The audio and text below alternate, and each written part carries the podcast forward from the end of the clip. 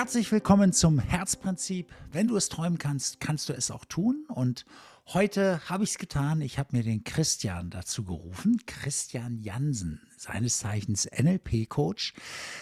Das ist es nicht, warum ich dachte, der Christian soll hier mit heute dabei sein. Ich habe ihn als einen sehr spirituellen Menschen kennengelernt. Und ähm, erstmal Hallo Christian.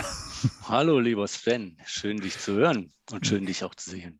Ja, wir werden ja, wir zeichnen hier auch ähm, also gleichzeitig für YouTube auf und demnächst startet die Podcast-Reihe uns auch auf YouTube, das mal ganz nebenbei gesagt. Aber zurück zu dir, Christian. Wir haben eben schon ein bisschen geplaudert, ne? Und ich habe zu Christian gesagt, Christian, nicht ganz so spirituell, ne? Aber die, die Art, weil, weil du merkst ja, bei ihm kommen die Dinge vom Herzen. Also du, du bist ja ein sehr, sehr, so, so ein echter Herzensmensch, ne? Und ähm, so in unseren Talks, die wir so haben, wenn wir in größerer Runde sind, dann kriege ich das ja auch immer mit, wenn, wenn du dann äh, sehr liebevoll die Dinge hebst und deine ganz liebevolle Perspektive darauf gibst. Und bisher habe ich eher so die pragmatische Seite ja auch immer so erzählt, so ganz pragmatisch solche Dinge erzählt. Und jetzt dachte ich, jetzt müssen wir auch mal die Herzensseite mehr durchleuchten. Also es geht nicht nur um das, wie tue ich was oder so, oder was sind die Ängste. Ähm, welche Erfahrungen, Christian, Hast du, oder vielleicht willst du noch was sagen, vielleicht habe ich dich viel zu wenig vorgestellt oder so.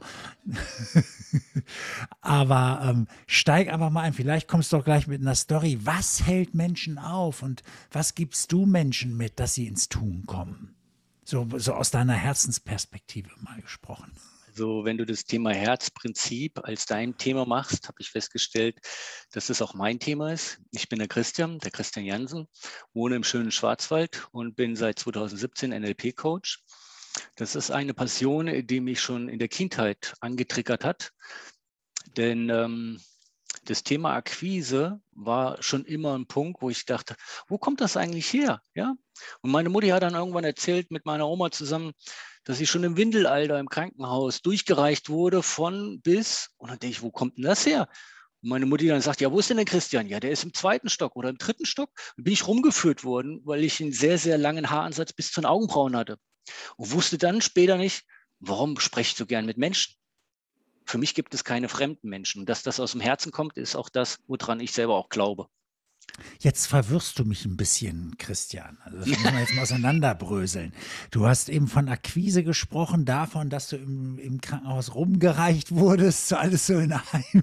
Ja, das, das kam später, kam das im Teenie-Alter, kam das dann wieder, wo ich dann auch mit jemandem unterwegs war und dann sage ich, komm, sagte er, komm, wir sprechen mal den und den da drüben an. Sag ich, du willst ja wohl die Straßenseite nicht wechseln. Doch, doch, das machen wir. Und dann hat er den angesprochen und hat ihm einfach nur einen schönen Tag wünschen wollen. Und dann denke ich, Klaus, was, wie bist du denn drauf? Ja, wir wollen doch den Menschen was Gutes tun. Und dann berichtet davon. Okay. Und das habe ich mit ihm lange Zeit gemacht, immer wieder. Okay. Habe ich mich auch regelmäßig mit ihm getroffen und er hat mich in der Akquise, diesen neuronalen Muskel so trainiert, wo mir dann später Menschen gesagt haben, Christian, du bist wie so ein Menschenfischer. Sag ich, Menschenfischer, was ist das denn? Ja, das sind die Menschen, die das andere Menschenherz sanft berühren und es sich dann öffnet. Und auf einmal geht die Zunge über und man sagt ja immer, wem das Herz voll ist, dem gibt der Mund über. Und das ist genau der Punkt, äh, was ich heute leben darf. Okay.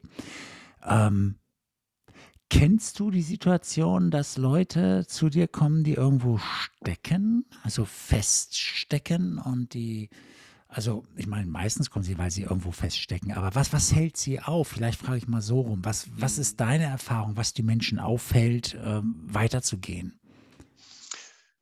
Das bei ihren ist, Träumen nachzugehen. Das ist ein guter Punkt, den du da ansprichst. Ähm, das habe ich selber am eigenen Leib erleben dürfen. Habe das damals nie verstanden, warum ist das so? Denn ich hatte lange Zeit Angst vor Erfolg. Ein ganz, ganz tief sitzender Glaubenssatz. Der wurde dann für mich in Luft aufgelöst, ins Universum gegeben. Dann sagte der Coach dann noch zu mir, Christian, genieß dein Leben und mach das Geilste aus deinem Leben, aus deiner besten Version. Das hat ein paar Wochen, ein paar Monate gedauert, bis ich dann auch verstanden habe, was er mir eigentlich gesagt hat damit. Das Wort eigentlich nehme ich sehr selten im Mund, denn das war ein Punkt, der mich lange Zeit behindert hat. Die anderen haben Erfolg und Anerkennung und, und, und aber ich doch nicht. Jetzt kommt noch hinzu, dass ich ein 2-Meter-Kerl bin und darunter auch lange Zeit gelitten hatte. Weil wenn ich in den Raum reingekommen bin, dann haben die Leute erstmal nach oben geguckt und haben gesagt, oh, das will ich auch. Dann sage ich, ja, ich habe mir ja das sagen. auch nicht ausgesucht. Ja, du bist ja größer als ich. Ne? Also ich bin mit meinen ja. 1,96 ja fast klein gegen dich. Deswegen nennt man mich auch Shorty und den Namen, den nehme ich auch an, dankbar, weil da denken alle, da kommt jetzt ein normal gewachsener rein, aber es kommt halt ein 2-Meter-Kerl rein, ja. der auch ein großes Herz hat. Und das ist ein Punkt, also es ist nicht nur das, was wir sehen, wo wir dann anfangen zu urteilen, sondern auch, was dürfen wir in Liebe hüllen und hinter uns lassen. Mhm. Und wir tragen vieles mit uns mit, wo wir gar nicht wissen, wie tief das sitzt. Dass ja. so ein Angstthema, Angst vor Erfolg so tief sitzen kann, ja, da kriege ich jetzt noch Gänsehaut mhm. an den Armen. Äh, meine gute Freundin, die Berit, die sagt immer, ähm, das Vollgas geben und richtig hart arbeiten und das Prokrastinieren hat beides die gleiche Angst. Ja, äh, wird beides von gleicher Angst getrieben, nämlich die Angst vor dem, äh, vor dem Scheitern.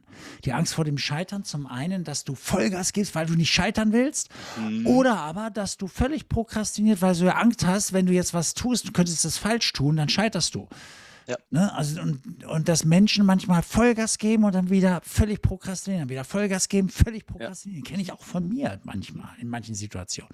Und dann steckt da tatsächlich eine Angst vor dem Scheitern hinter. Mhm. Ne? Was man daraus aber im Nachhinein lernt, äh, ist, es gibt mh, hm, äh, in der Gehirnforschung hat man herausgefunden, dass das Kind bis zum sechsten Lebensjahr bis zu 5000 Mal hinfällt. Mhm. Im Lauf der Jahre kommt dann der Mensch dazu über mit 30, 40. Auch wenn der liegen bleibt, kann ich auch liegen bleiben. Also man adaptiert mhm. das dann später, aber in anderen Form. Mhm. Und dann stellt man irgendwann fest im Leben, je schneller man hinfällt und je schneller man aufsteht, desto mehr kann man das trainieren und man steht schneller auf. Da mhm. kann sonst was passieren im Leben. Da geht es zack, schnips und rauf und ran. Das, das ist ja dieses Problem, was die meisten haben, dass sie nach fünf, sechs, sieben Versuchen, wenn sie irgendetwas wollen und es hat bisher noch nicht geklappt, tatsächlich aufgeben. Ja? Und stell dir mal vor, stell dir mal vor, unsere Eltern hätten uns nach dem siebten Versuch beim Laufen lernen gesagt, pass mal auf, du kleiner Scheißer, mit dir klappt das nicht, pack dich jetzt in den Rollstuhl, da bleibst du den Rest deines Lebens. Ne? Wäre auch doof gewesen. Wäre da würden wir wahrscheinlich heute noch krabbeln. Ja, ja, ja. Das hat mir auch mal ein guter Freund gesagt. Der sagt, er hat so eine Theorie, dass ähm, wenn, äh, wenn wir erst als Erwachsene laufen lernen wollten, ja. dann würde kaum einer laufen können. Ich sage, wieso? Und er sagt, naja, ich kenn, kennst du die Ausreden, die typischen Ausreden, was die alle mit ihrem Laufen haben? Ich habe das probiert, ja, aber das ist nichts für dich. Passt doch, da habe ich überhaupt gar keine Zeit für, wenn ich die alle sehe, wie sie ihren Laufstudios rumschwitzen da und laufen und ne, boah, so, so ein Blödsinn, ja, lass mich bloß in Ruhe damit. Mhm. Na, das sind dann so die typischen Ausreden, weil das passt nicht zu mir, ich habe es ausprobiert und ich bin das nicht. Ne? Was auf der anderen Seite aber gut ist, äh, kann ich nur sagen, mit 40 bin ich meinen ersten Marathon gelaufen, äh, Bodensee-Marathon, Lindau okay. los, über Bregenz in die Schweiz, Österreich. Und irgendwann sage ich mir, sag mal, in welchem Land sind wir denn jetzt noch? Äh, sind wir schon noch in Österreich? Äh, schon in Österreich oder noch in der Schweiz? Nee, nee, das sind noch 15 Kilometer. Ich denke, ach du Heiland. Und dann fängst du innerlich an zu rebellieren. Gebe ich jetzt auf, biege ich ab, nehme den Bus oder ich laufe. Mhm. Nur wenn du im Leben trainiert hast, wenn es der und der schafft, dann schaffst du es erst recht. Ist dann mhm. der Motor, den du dir dann sagst und sagst, ja, war ein geiles Erlebnis, richtig schönes Erlebnis. Denn wenn du in die Zielgerade reingehst und läufst über diese Matten drüber mit diesem Chip und feierst dann jede einzelne Matte, dann kannst du nachher sagen, gut, dass ich es geschafft habe. Mhm. Das heißt, du packst dir das in Etappen sehr stark, ja? ja, ist so. Ja, ja. So, so, gedankliche Etappen. Ja, genau. Das, das kenne ich auch von meiner To-Do-Liste. Wenn ich da so, einen dicken, so ein dickes Ding drauf habe, mhm. äh, wo du dann weißt, das dauert jetzt Stunden, du hast heute gar keinen Bock auf diese vielen Stunden, ne? Mhm. dann teile ich mir das in ähm, Unteraufgaben ein. Und dann sage ich, also ich mache heute wenigstens zwei Unteraufgaben davon. Dann ja. habe ich schon mal angefangen. Und dann werden es meistens, wenn ich das, wenn ich so ein Ding in acht Unteraufgaben teile, dann werden es meist mindestens vier, fünf Unteraufgaben, die ich dann schon geschafft habe. Und dann sitze ich mich manchmal abends dran und sage, jetzt kannst du es heute auch fertig machen. Mhm. Das ist gut, dass du es auf, auf ansprichst, ähm, denn äh, es gibt ja viele Menschen, die gerne nach Listen arbeiten. Ja. Ähm, wir arbeiten ja mit einer Software, die diese Ziele runterbrechen, also von dem mhm. Jahr auf den Monat, die Woche, auf den Tag. Mhm. Und das sind ja diese Dailies und die Sprints. Die Sprints sind für die Woche und die Dailies sind für den Tag. Also wenn mhm. du fünf Aufgaben setzt und du schaffst dann drei und die zwei schiebst du dann rüber, dann weiß das System dann auch genau nach den Systemen, mhm. was steckt dahinter und mit welcher inneren Herzeinstellung gehe ich dann dran? Weil da steckt noch eine andere Technik bei uns zum Beispiel mit dahinter, dass der Mensch einfach weiß, bin ich jetzt in der Herzenergie drin mit der Zahl oder nicht? Mhm. Und diese Herzenergie ist ja genau das, was du ja mir mal mitgeteilt hast, wie wichtig das Zustandsmanagement ist. Mhm. Und wenn wir das Zustandsmanagement dann rüber switchen und wir wissen, dass das in einer Software schon vorhanden ist, dass es den Menschen unterstützt und begleitet, ihm die Arbeit vereinfacht, in das Herz reinzukommen, habe ich erst heute das Gespräch wieder gehabt, wo ich denke, mega, geil. Auch dass die mit den Chakren verbunden sind, wie schön ist das denn? Also diese ja, Chakren, also die Energiebahnen, ja. die durch unseren Körper fließen, ja, weil der eine oder andere kennt das ja dann, dass er vielleicht ähm, ein Kommunikationsthema hat. Das muss mhm. nicht unbedingt mit der Sprache zu tun haben oder mit den Denkmustern. Das kann auch im Kehlkopfchakra sein, dass da irgendwas nicht so ganz stimmig ist. Jetzt muss man natürlich äh, Menschen, die damit wenig zu tun haben und so erstmal erklären, dass, dass das, äh, wenn wir das jetzt ganz einfach mal also so erklären wollen, für die damit noch nichts zu tun gehabt haben oder nicht wissen genau, was das bedeutet, sagen wir mal, der Energiefluss des Körpers. Ja. ja dass der irgendwo steckt. Das kann man sich vielleicht so vorstellen wie so ein Staudamm. Auf der einen Seite hast du Druck und auf der anderen Seite den Mangel. Mhm. Ne, es entsteht immer Druck und Schmerz auf der einen Seite und auf der anderen Seite hast du so eine Mangelerscheinung. Ne? So muss man sich das, das vorstellen. Ne? Ähm, und wenn, wenn da was nicht in Ordnung im Körper ist, dann kann sich das auch dadurch ausdrücken, ne? wenn der mhm. Energiefluss nicht stimmt. Ja. Ne? Ja, was eine Freundin vom Blutspendedienst mir mal gesagt hat, Christian, ähm, du kennst ja vielleicht auch den Satz, äh, wenn Liebeskummer wehtut, ja, oder das Herz Narben hinterlässt. Das Herz hat die Aufgabe, ja, den ganzen Blutkreislauf im Fluss zu halten und hat vielleicht verschiedene Narben, innere Narben und arbeitet trotzdem als Muskel immer wieder, immer wieder mhm. bis zum letzten Atemzug. Das ist so ein Punkt, den ich als Blutspender mir natürlich dann zu Herzen genommen habe, wo ich sage, okay, nächste Blutspenden, nächsten Monat und ab dafür für andere Menschen was Gutes tun. Weil dafür sind wir ja auch auf der Erde, den anderen Menschen was Gutes tun. Und das aus dem Herzen. Mhm. Und das ist das Wichtige. Und das sind manchmal einfache Dinge. Manchmal bedarf es noch nicht mal ein Wort. Manchmal reicht einfach nur ein Blick oder einfach ja. nur das Ohr. Ja, nun, nun, bin ich ja auch konstruktivistisch geprägt und das habe ich hier auch schon öfter versucht zu erklären, was das bedeutet, also mit Wirklichkeitswahrnehmung und so das heißt ja auch nichts anderes, dass ich selber, wenn ich, wenn ich andere im Herzen berühre, dass ich selber im Herzen bin. Sonst, sonst geht das ja nicht. Also wenn, wenn, wenn wir beide Englisch sprechen und ich komme jetzt mit meinem ähm, Psychologie-Englisch oder sowas, dann wirst du vielleicht sagen, was redest du denn da wieder? Ne? Irgendwelche neuen ausgedachten Vokabeln und du verstehst mich, aber vielleicht musst du, müsstest du dann ein paar Wörter rumbauen. Mhm. Ja? ja? Weil du hast das nie gehört. Und du kriegst eine Ahnung, was ich meine, aber du kannst mir dann vielleicht in dem Moment nicht ganz folgen. Ja, auch nicht in die ja. Tiefe. Ja, ist ja. so. Ja. Und genauso muss man sich das vorstellen mit der Liebe. Wenn, wenn ich nur ein gewisses Maß an Liebe in mir habe, für mich, mhm. wie soll ich das dann beim anderen verstehen? Ja. ja. Das ist genauso schwer zu transportieren. Und was ich nicht lebe, das kann ich auch das, das, damit gehe ich gar nicht in Resonanz. Damit, damit komme ich mit anderen gar nicht in Berührung, weil ich es dort auch nicht so wahrnehme. Ja. Und jetzt ja. denk an den Unternehmer, der für etwas brennt, was er liebt, mhm. was er gerne macht und auch die Zeit vergisst. Mhm. Und wenn du etwas gerne tust, aus dem Herzen tust und du brennst dafür, dann hast du, hast du ein ganz anderes Leben. Dann bist du in einer mhm. glücklichen Form dessen, dass du deine Berufung gefunden hast. Und was gibt es Schöneres? Ja. Mein ja. Opa hat gesagt, jeder soll das machen, was er am besten tut. Der ist übrigens 96 geworden. Und hat dann gesagt, und wenn jeder das macht, was er gerne tut und das mhm. in Liebe macht und sich dann ins System einbringt, dann kommt das Maximum aus dem raus an Arbeitskraft, was man in Geld umwandeln kann, was der Unternehmer ja gerne haben möchte. Ja, jetzt, jetzt kommt da noch was dazu. weil ähm, ich habe noch so gelernt, so von meinem Vater, der hatte mir, also der war nie so glücklich damit, äh, wie ich so äh, drauf war. Ja, ähm, für ihn war ich als, als, kleine, als kleiner Junge, also wirklich kleiner Steppke, also zu weich gespült. Ne? Er hat mir schon früh, ja, ja, der hat mir schon früh beibringen wollen, dass, ähm, dass, ich, dass die Jungs nicht weinen und so weiter. Es waren wahrscheinlich so die ersten Erinnerungen, die ich an meinen Vater hatte, ja. ja. Und ähm, tatsächlich äh, war es für mich auch schwer, das, die, Liebe zu verstehen. Ja, das, das wurde mir irgendwie abtrainiert. Ne? Und dabei ist Liebe etwas sehr Männliches auch. Also auch, auch sehr Männliches. Mhm. Ja, also nicht nur etwas sehr weiblich, sondern auch etwas sehr Männliches. Es gehört mhm. genauso dazu. Die ja. Liebe zum Leben, die Liebe für, für seine Mission im Leben. Ja, ein Mann steht ja so, ne, weil, weil wir wissen ja, Männer sind so fokussiert, spitz auf ein Ziel zu, aber das, ne, das, das ist so dieses männliche Prinzip, während dessen Frauen breiter denken können, ne, viel, viel umfassender und so. Ne?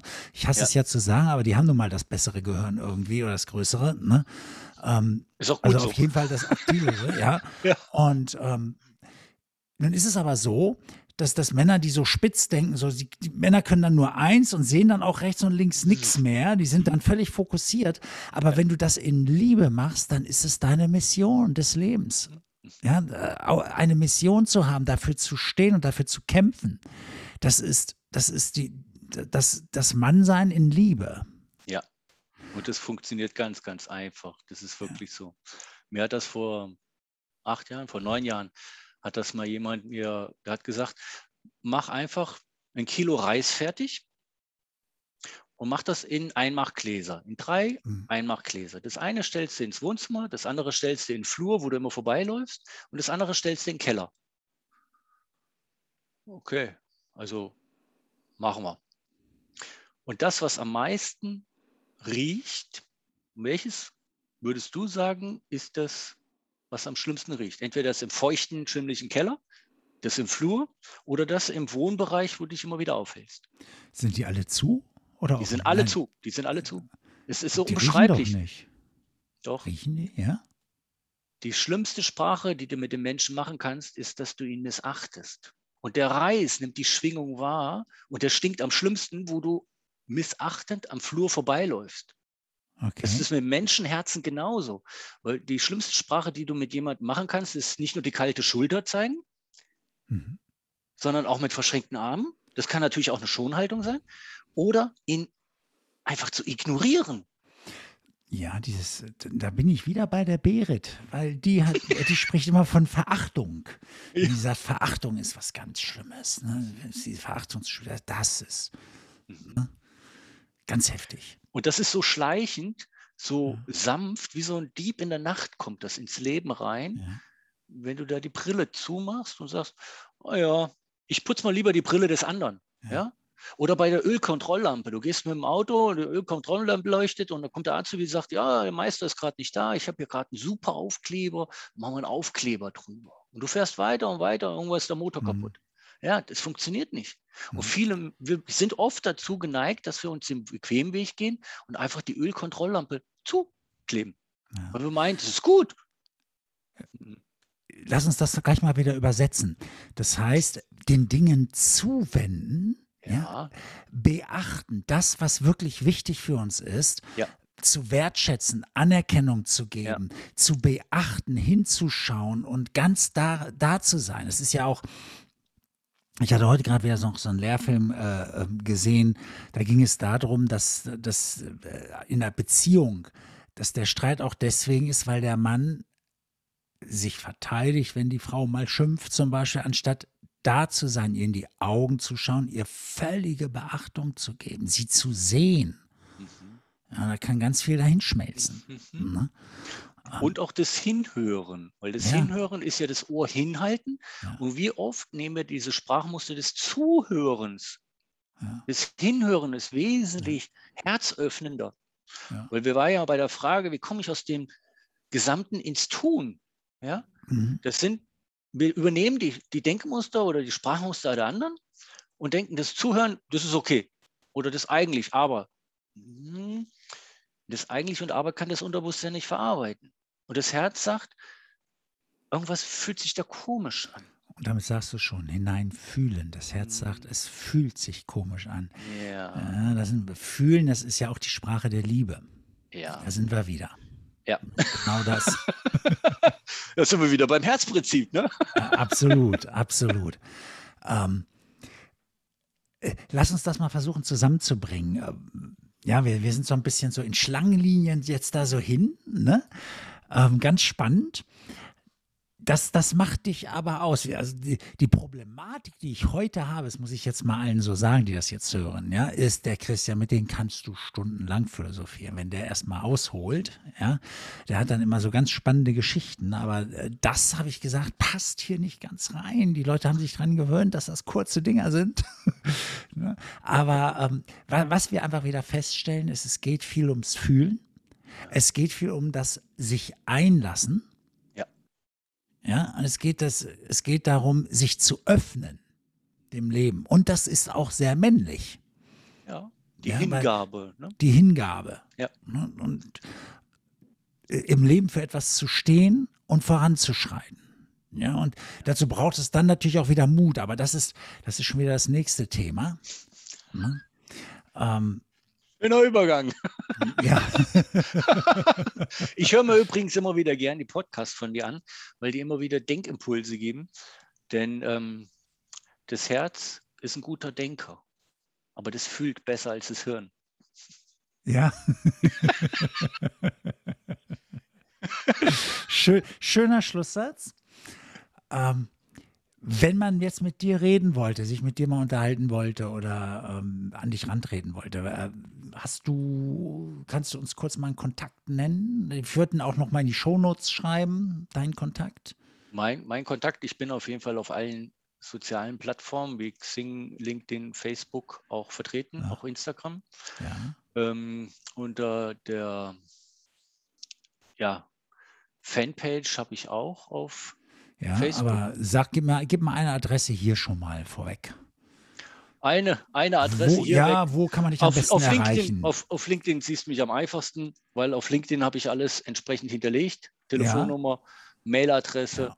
Da kann ich auch gerne kontaktiert werden. Ich bin auch so eingestellt, Und dass ich auch für andere ist- offen bin. Ja. Wie ist deine Adresse auf LinkedIn? Wonach sollen die Leute schauen? Einfach, einfach Christian Jansen minus Black Forest minus WH. Also Black Forest, Jansen mit S. Ne? ja, das wir den Leuten- A-N-S-E-N, genau. Ja. Black Forest minus WH. Und dann Okay. bin ich schon zu finden. Okay. Und mich findet ihr weiterhin unter Stan Benz Coaching bei Google oder stanbenz.de. Also diese Geschichten steht alles in den Shownotes. Und wir freuen uns, wenn ihr Fragen hierzu habt, Anregungen, Ideen, Gedanken, schreibt uns, sprecht uns an. Oder aber seid einfach wieder dabei beim nächsten Mal beim Herzprinzip. Also einen schönen guten Morgen, guten Tag oder guten Abend, je nachdem, wann du es hörst. Mach's gut. Schöne Zeit. Ciao. Ciao.